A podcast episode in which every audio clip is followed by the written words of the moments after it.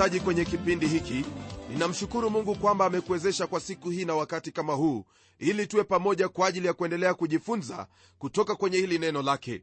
Leo hii somo letu laendelea kutoka kwenye kitabu hiki cha isaya sura ile ya 38 hadi ile sura ya 39 ndugu msikilizaji naamini kwamba umeendelea kujifunza makuu kutoka kwenye sehemu hii ya historia kwenye hiki kitabu cha unabii wa isaya.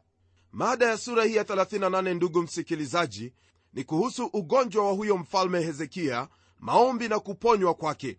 Unahitaji kufahamu kwamba wakati ule ambapo hezekia alikuwa amekabiliwa na tatizo la watu hao wa ashuru majeshi yao yakitaka kuingia huko yerusalemu wakati huo ndipo ambapo pia alipatwa na haya magonjwa. Naye bwana alimponya kutokana na magonjwa hayo na akaitawala nchi hiyo ya yuda miaka 29 alitawala miaka 15 baada ya kupona kutoka kwa magonjwa hayo magonjwa hayo yalimpata akiwa tayari ametawala kwa miaka 14 senekerebu mfalme wa ashuru alitaka kuuvamia mji wa yerusalemu wakati hezekia alikuwa ametawala nchi hiyo ya yuda kwa miaka 14 waweza kusoma katika kitabu cha isaya sura ile ya 36 aya ya kwanza. Mambo haya yote ndugu msikilizaji yalimpata hezekia kwa mwaka mmoja. Ugonjwa na kule kuvamiwa na huyo mfalme wa ashuru lakini kwa haya yote ndugu yangu bwana alimwokoa katika yote. Hebu sasa tugeukie aya hiyo ya kwanza ili tuweze kupata hayo yaliyotokea. Nalo neno la mungu lasema hivi kwenye aya ya kwanza. Siku hiyo hezekiya aliugua akawa katika hatari ya kufa. Na isaya nabii mwana wa amozi akaenda kwa mfalme akamwambia bwana asema hivi tengeneza mambo ya nyumba yako maana utakufa wala hutapona ndugu msikilizaji hapa tunaona kwamba hezekia alishikwa na ugonjwa ambao ungemuua. Pamoja na hayo alikuwa anasumbuliwa na waashuru ambao walikuwa wanatishia kuingia na kuuteka huo mji wa yerusalemu. Huu ugonjwa ambao alikuwa ameupata huyu mfalme ulikuwa mbaya sana kiasi kwamba hata nabii alikuja na kumwambia kwamba atakufa. Kwa hivyo ilimpasa kuweza kuandaa mambo ya nyumba yake kwa habari za kufa ndugu msikilizaji neno la mungu lasema kwamba imewekewa mtu kufa mara moja na baada ya kufa hukumu. Siku itafika ya kila mmoja wetu kuiacha dunia hii na baada ya kifo ndugu msikilizaji huja hukumu yake mungu. Hauna nafasi nyingine yoyote ya kutubu baada ya kifo. Nafasi imo tu wakati mtu angali hai. Baada ya hapo hamna nafasi nyingine tena. Kwa hivyo rafiki yangu lile ambalo nakwambia ni hili kwamba kwa kuwa unafahamu kwamba siku moja utaondoka dunia hii na kuiacha ni vyema wewe uanze kutengeneza mambo yako. Hasa mambo yako unafaa kuitengeneza na mungu huyo atakayekuhukumu.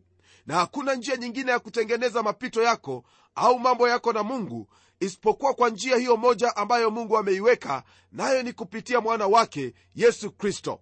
Hezekia alipopata ujumbe huu ndugu msikilizaji je alifanya nini hebu tuangalie aya hiyo ya pili na ya tatu ili tuweze kupata kile ambacho hezekia alifanya.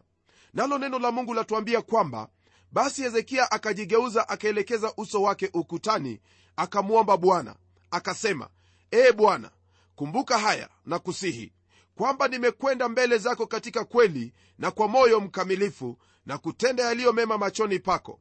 Hezekia akalia sana sana. Ndugu msikilizaji hapo awali kwenye kipindi kile kilichopita tulimwona hezekia akijibwaga mbele zake bwana wakati alikabiliwa na tatizo la kuvamiwa na waashuru. Na pia hapa kwa ajili ya magonjwa hayo twamwona hezekia tena akigeuza uso wake kwa bwana. Hezekia alipomgeukia bwana ndugu msikilizaji hakumpa maneno matupu tu ya kumwomba amponye bali huyu mfalme alikuwa ameyaishi maisha ya kumcha mungu. Alikuwa mwaminifu mbele zake mungu jinsi tunavyosoma katika kitabu cha wafalme wa pili sura ile ya 18 aya ya 5 ambaye yatuambia kwamba alimtumaini bwana mungu wa israeli hata baada yake hapakuwa na mfano wake katika wafalme wote wa yuda wala katika hao waliomtangulia. Hivyo ndivyo alivyoishi huyu mtu wa mungu maana yeye aliyenenda kulingana na matakwa yake mungu. Ndugu msikilizaji iwapo wahitaji mungu akutendee jambo lolote basi inakupasa wewe mwenyewe kujichunguza ni jinsi gani ambavyo unatembea. Maana neno la mungu latuambia katika kitabu cha yohana mtakatifu sura ile ya 15 aya ile ya 7 kwamba ninyi mkikaa ndani yangu na maneno yangu yakikaa ndani yenu ombeni mtakalo lote nanyi mtatendewa. Kwa hivyo msingi wa wewe kupokea chochote kutoka kwake mungu ni lazima maneno yake kristo yakaye ndani yako. Tukigeukia aya ya 4 na ya 5 ndugu msikilizaji neno laendelea kwa kutwambia kwamba ikawa neno la bwana likamjia isaya kusema enenda ukamwambia hezekiya bwana mungu wa daudi baba yako asema hivi mimi nimeyasikia maombi yako nimeyaona machozi yako tazama nitaziongeza siku zako kiasi cha miaka kumi na mitano. Bwana aliyesikia maombi ya mtu huyu kwa sababu ya jinsi alivyotembea. Nasi siku hii ya leo ndugu msikilizaji maombi yetu husikiwa kwa ajili yake yesu kristo mwana wa mungu aliye hai na hasa tunapoenenda katika hilo ambalo ametufundisha. Katika kitabu cha yohana sura ile ya 16 aya ya 23 hadi 24 neno la mungu latuambia kwamba tena siku ile hamtaniuliza neno lolote. Amin amin nawaambia mkimwomba baba neno lolote atawapa kwa jina langu. Hata sasa hamkuomba neno kwa jina langu. Ombeni nanyi mtapata furaha yenu iwe timilifu. Wewe nami ndugu msikilizaji tunaweza kumwendea baba wetu wa mbinguni tukiwa na mahitaji yetu katika jina la kristo. Tunaomba katika jina lake kristo tukiomba kwamba mapenzi yake bwana yatendeke. Tunapoomba tukiwa katika mapenzi ya bwana bwana hufurahia maombi hayo naye huyajibu. Kwenye aya ya sita ndugu msikilizaji bwana anaendelea kumwambia hezekiya maneno yafuatayo naye anasema hivi nami nitakuokoa wewe na mji huu na mkono wa mfalme wa ashuru nami nitaulinda mji huu. Katika maneno hayo ndugu yangu bwana anamwahidi hezekiya hapa kwamba hata nchi ya yuda nayo angeiokoa ili isiangamizwe na mfalme wa ashuru. Ni jambo la kufurahisha na la kutia moyo ndugu yangu kwamba wakati ambapo unatembea na bwana kwa kumcha na kuenenda katika maadili yake ukimwomba hata kama ni jambo moja baraka zinakuja kama zimekumwagikia kama mvua. Kumbuka kwamba yule rabsheki amiri wa jeshi la ashuru alikuwa ameahidi kwamba atarudi. Lakini hapa bwana anapojibu maombi yake hezekiya hamjibu tu kwa kumwambia kwamba atamponya. La hasha! Anamwambia kwamba atamponya na isitoshe anaahidi kwamba ataulinda mji yeye mwenyewe. Ndugu msikilizaji je ni nini kingine ambacho wahitaji kile ambacho wahitaji ni kutembea na bwana. Tembea na bwana naye hata kuacha hata siku moja wala hautaaibika. Kwenye aya ya 7 hadi nane neno la mungu latuambia hivi. Jambo hili liwe ishara kwako itokayo kwa bwana ya kuwa bwana atalitimiza jambo hili alilolisema. Tazama nitakirudisha nyuma kivuli madaraja kumi ambayo kilishuka juu ya duara ya ahazi kwa sababu ya jua. Basi jua likarudi madaraja kumi katika hiyo duara ambayo limekwisha kushuka. Kwa hakika ndugu msikilizaji mungu huyu alimpenda hezekiya maana hakumpa tu ahadi ya uponyaji wake na ile ya kulinda huo mji bali alimpa ishara ambayo ilikuwa ni thibitisho kwamba hilo alilolisema litatimia. Huenda rafiki yangu ajiuliza swali hili. Je katika kizazi hiki chetu twahitaji mungu kutupa ishara? Nami nitakwambia kwamba mungu akitaka kukupa ishara yeye mwenyewe atakupa. Ila katika agano jipya kwenye waraka kwa waibrania sura ya 11 aya hiyo ya 6 yatuambia hivi lakini pasipo imani haiwezekani kumpendeza. Kwa maana mtu amwendeaye mungu lazima aamini kwamba yeye yuko na kwamba huwapa dhawabu wale wamtafutao. Ndugu msikilizaji kile ambacho wahitaji kuwa nacho ni imani katika mungu nawe ukiwa na imani katika bwana ndugu yangu ni lazima hicho ambacho umekitafuta kutoka kwake bwana kitatendeka kulingana na mapenzi na kusudi lake. Kwa hivyo wewe kuwa na imani katika bwana naye atatenda hilo ambalo linalokufaa tena hilo ambalo ni kwa utukufu wake. Baada ya hezekiya kupokea majibu hayo basi yeye alifanya nini? Kwenye aya ya tisa, neno la mungu latuambia hivi. Haya ndiyo maandiko ya hezekiya mfalme wa yuda alipokuwa hawezi naye akapona ugonjwa wake. Kwenye maneno yake ndugu msikilizaji hasa kuanzia mstari huo wa 1 hadi 19 neno la mungu latuelezea jinsi ambavyo hezekiya aliinua macho yake kwake bwana na kumsifu na kumshukuru. Kile ambacho kipo ndugu msikilizaji ni kwamba wahitaji kuinua macho yako kwake bwana hata kabla hujapokea hicho ambacho wahitaji kwa maana una imani kwamba kile ambacho ameahidi kwa hakika atatenda kwenye aya ya 1 hadi 19 neno la mungu latupa shairi hii ya sifa kutoka moyoni mwake hezekia. Nalo neno lasema hivi nalisema katika usitawi wa siku zangu nitakwenda kuingia malango ya kuzimu. Nimenyimwa mabaki ya miaka yangu. Nalisema sitamwona bwana yeye bwana katika nchi ya walio hai. Sitamwona mwanadamu tena pamoja na hao wakaao duniani. Kao langu limeondolewa kabisa limechukuliwa kama hema ya mchungaji nimekunja maisha yangu kama mfumaji atanikatalia mbali na kitanda cha mfumi. Tangu mchana hata usiku wanimaliza. Nalijituliza hata asubuhi kama simba aivunja mifupa yangu yote. Tangu mchana hata usiku wanimaliza. Kama mbayuwayu au korongo ndivyo nilivyolia. Naliomboleza kama huwa macho yangu yamedhoofu kwa kutazama juu. Ee bwana nimeonewa na uwe mdhamini wangu. Niseme nini yeye amenena nami na yeye mwenyewe ametenda hayo. Nitakwenda polepole miaka yangu yote kwa sababu ya uchungu wa nafsi yangu. Ee bwana kwa mambo hayo watu huishi na uhai wa roho yangu u katika hayo yote. Kwa hiyo uniponye na kunihuisha. Tazama nalikuwa na uchungu mwingi kwa ajili ya amani yangu lakini kwa kunipenda umeniokoa na shimo la uharibifu kwa maana umezitupa dhambi zangu zote nyuma yako kwa kuwa kuzimu hakuwezi kukusifu mauti haiwezi kukuadhimisha wale washukao shimoni hawawezi kuitarajia kweli yako. Aliye hai naam aliye hai ndiye atakayekusifu, kama mimi leo. Baba atawajulisha watoto kweli yako. Kwenye aya ya 20 ndugu msikilizaji hezekia anamalizia shairi yake ya sifa kwa maneno yafuatayo. Bwana yu tayari kunipa uokovu basi kwa vinubi tutaziimba nyimbo zangu siku zote za maisha yetu nyumbani mwa bwana. Maneno haya ndugu msikilizaji ni maneno ambayo yanatoka kwa mtu ambaye alikuwa na tarajio kwelikweli kwamba mungu atatenda hicho ambacho alikuwa ameahidi. Kwenye aya ya 21 hadi 22 twapata kile ambacho isaya aliagiza mfalme apewe ili apate kupona. Neno la mungu lasema hivi katika aya hizo mbili za kumalizia sura hii ya 38 maana isaya amesema na watwaye mkate wa tini wakauweke juu ya jipu naye atapona. Tena hezekia alikuwa amesema iko ishara gani kunionyesha ya kuwa nitapanda niingie nyumbani mwa bwana? Ndugu msikilizaji hivi ndivyo uponyaji ulipatikana kwa huyu mfalme hezekia kwa kuwa nao hao watumishi wake walifanya sawasawa na agizo la mtu wa mungu nabii isaya. Hapo ndipo twamalizia sura hii ya 38 na hebu tuingie katika sura hiyo ya 39 kwenye sura hii ya 39 ndugu msikilizaji twapata neno kuu au mada ya sura hii ambayo ni hezekia na babeli.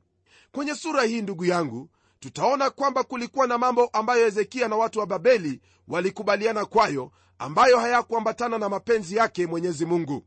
Aliingia katika mapatano ambayo yalidhihirisha kabisa kwamba kulikuwa na sehemu fulani ya maisha yake ambayo alikuwa mnyonge sana kwayo jambo hili latufundisha kwamba wakati ambapo tunafaulu sana katika maisha yetu ya kiroho tujiadhari sana ili unyonge wetu na udhaifu wetu usije ukaingia katika maisha yetu au ukapata nafasi na ukatufanya kuweza kumkosea mungu kadhalika kuanguka. Huu ndio wakati ambapo tutakuwa watu wa kushindwa hasa wakati huu ambapo tumepata ushindi mkuu. Ndipo wakati ambapo shetani huja kwa nguvu zake zote na hujaribu kutuangusha neno la mungu latuambia yafuatayo katika aya ya kwanza.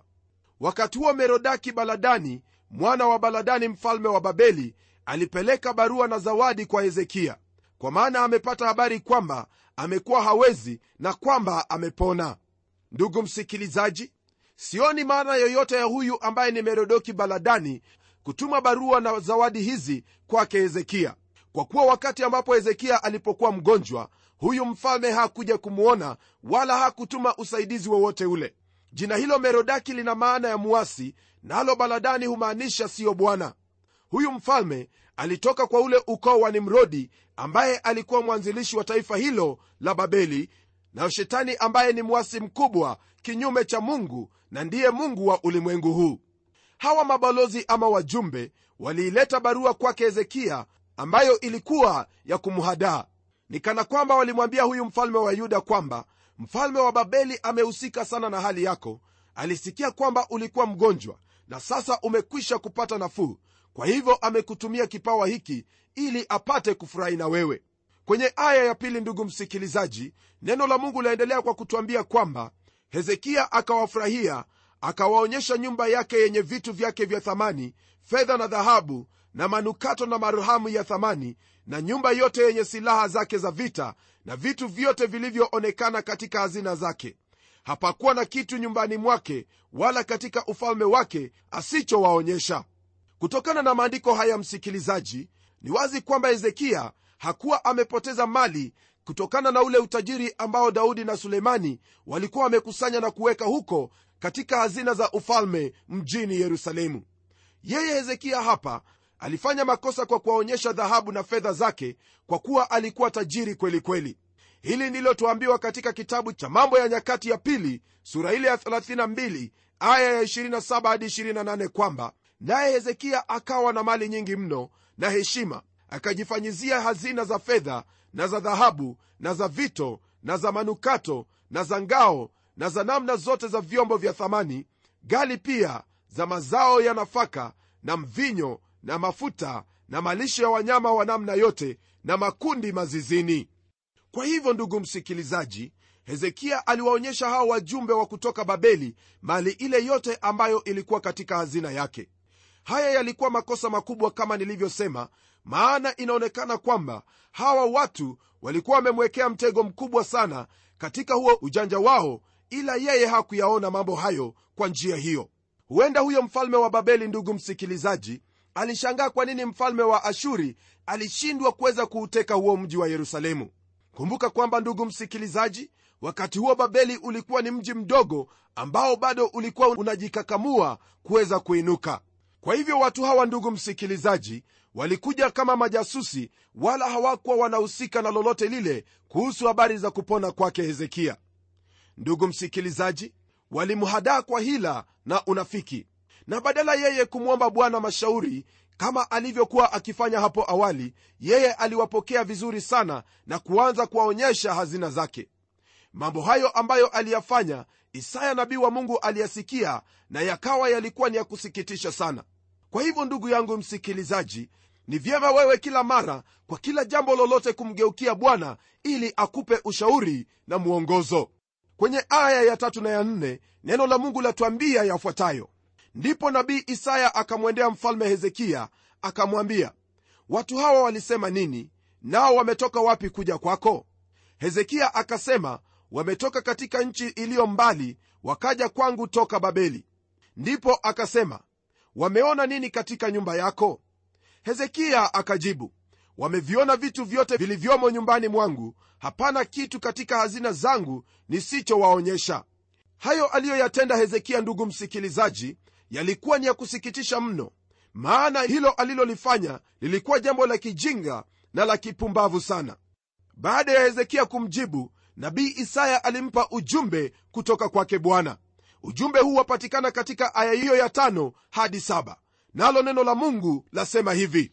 Ndipo isaya akamwambia hezekia basi lisikie neno la bwana wa majeshi.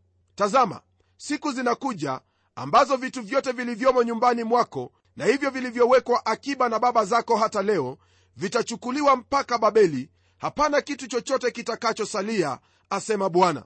Na baadhi ya wana wako utakaowazaa watakaotoka kwako watawachukulia mbali nao watakuwa matowashi katika jumba la mfalme wa babeli.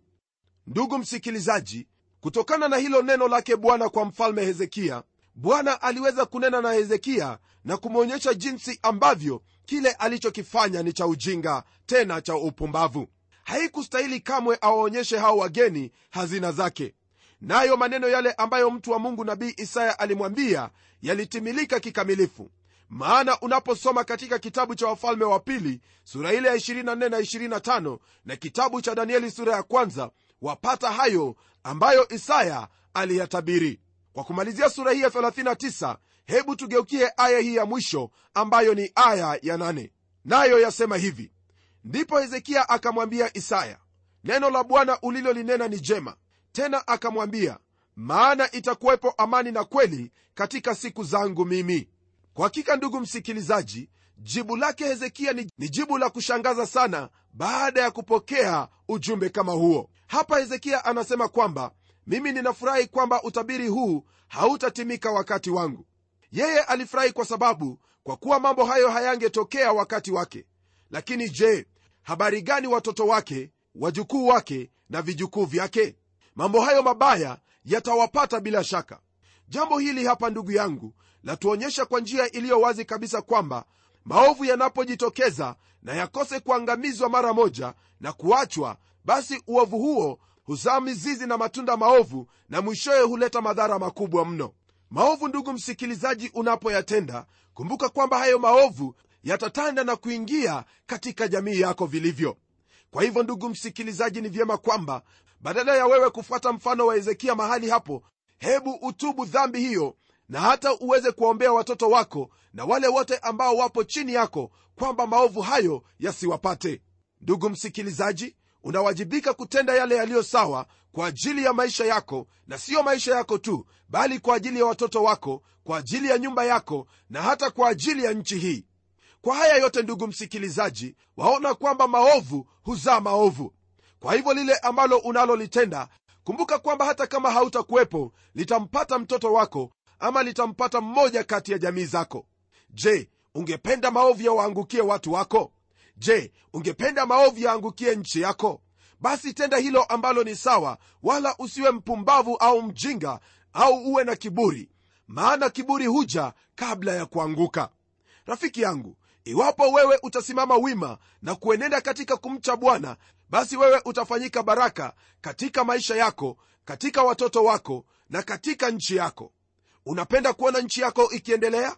Unapenda kuona watu wenu wakiendelea? Je unapenda kuona watoto wako wakiendelea vyema basi tenda lile ambalo laambatana na neno lake mungu nawe utaona haya makuu na mungu atakubariki na hata jina lako litakuwa la baraka kulisikia.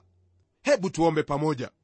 Baba mungu katika jina la mwanao yesu kristo na kushukuru kwa ajili ya siku hii ambayo umetupa.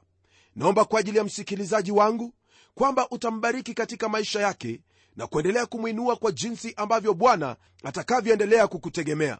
Naomba haya katika jina la yesu kristo ambaye ni bwana na mwokozi wetu. Amen. Mungu akubariki sana ndugu msikilizaji. Endelea kumcha bwana kuwa mfano mwema. Kaa katika njia nyofu nawe utakuwa baraka. Sio kwa nyumba yako tu bali kwa jumuiya yote. Mimi ni mchungaji wako jofre wanjala munialo na neno litaendelea